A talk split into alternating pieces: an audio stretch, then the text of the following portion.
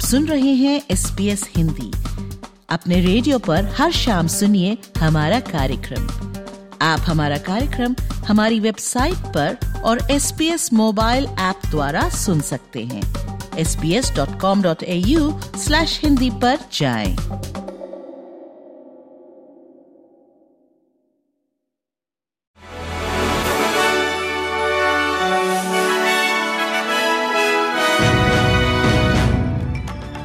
Australia की foreign minister पेनी Wong, जो कि इजरायली दौरे पर हैं, मानती हैं कि शांति का मार्ग चुनौतीपूर्ण है, लेकिन गाजा में सभी नागरिकों के लिए महत्वपूर्ण है।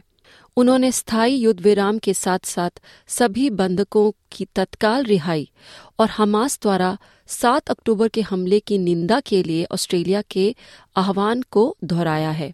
वोंग का कहना है कि गाजा में नागरिकों से बात करने से ये स्पष्ट है कि संघर्ष हर किसी पर भारी पड़ रहा है। प्रधानमंत्री एंथनी एल्बनीजी ने सरकार के अर्जेंट केयर क्लिनिक्स की सफलता की घोषणा की है। ये क्लिनिक्स पिछले साल खोले गए थे। एल्बनीजी का कहना है कि फेडरल सरकार द्वारा वादा किए गए अट्ठावन अर्जेंट केयर क्लिनिक्स अब खुल चुके हैं और सफलतापूर्वक मुफ़्त और सुलभ स्वास्थ्य सेवा प्रदान कर रहे हैं।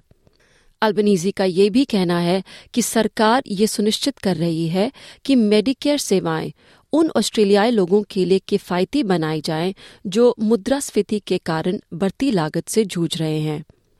बेरोजगारी दर लगातार दूसरे महीने तीन दशमलव नौ फ़ीसदी पर स्थिर बन गया है। ऑस्ट्रेलिया ब्यूरो ऑफ़ स्टैटिस्टिक्स के आंकड़ों से पता चलता है कि रोज़गार में पैंसठ हज़ार की गिरावट आई है, जबकि बेरोजगारी में ऑस्ट्रेलिया लोगों की संख्या में हज़ार की वृद्धि हुई है। क्वींसलैंड प्रीमियर स्टीवन माइल्स का कहना है कि कीमतें बढ़ाने वाले सुपरमार्केट्स के लिए सख्त पेनल्टीज की ज़रूरत है। माइल्स आज सुपरमार्केट के मालिकों से मिलने वाले हैं। माइल्स को इस बैठक से उम्मीद है कि उन्हें पता चलेगा कि किसानों की उपज की कीमतों और उपभोक्ताओं द्वारा चेकआउट पर दी गई कीमतों में इतना फ़र्क क्यों है।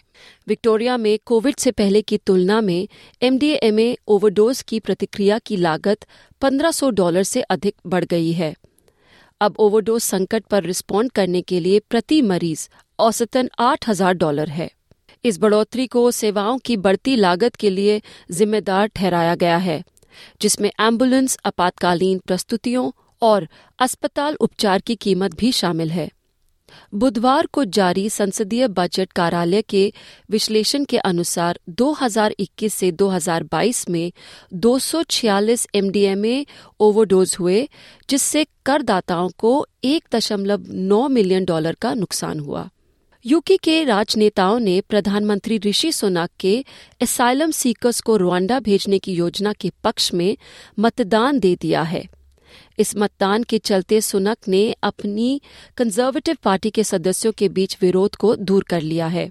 आपको बता दें कि उनके कंजर्वेटिव पार्टी के राइट विंगर्स ने मांग की थी कि वे अवैध अप्रवासन से निपटने के लिए एक नए बिल को सख्त करें। अब खबर अयोध्या से। 22 जनवरी को अयोध्या के राम मंदिर में होने वाली प्राण प्रतिष्ठा पूजा के अनुष्ठान शुरू हो चुके हैं।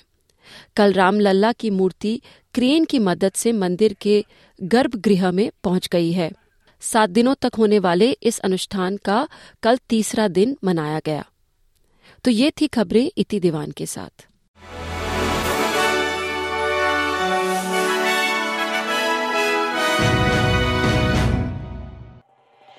एस बी एस रेडियो से डाउनलोड करने के लिए आपका धन्यवाद हमारा पूरा कार्यक्रम आप कैसे सुने, इसके लिए S B S dot com dot A U forward slash Hindi पर जाएँ।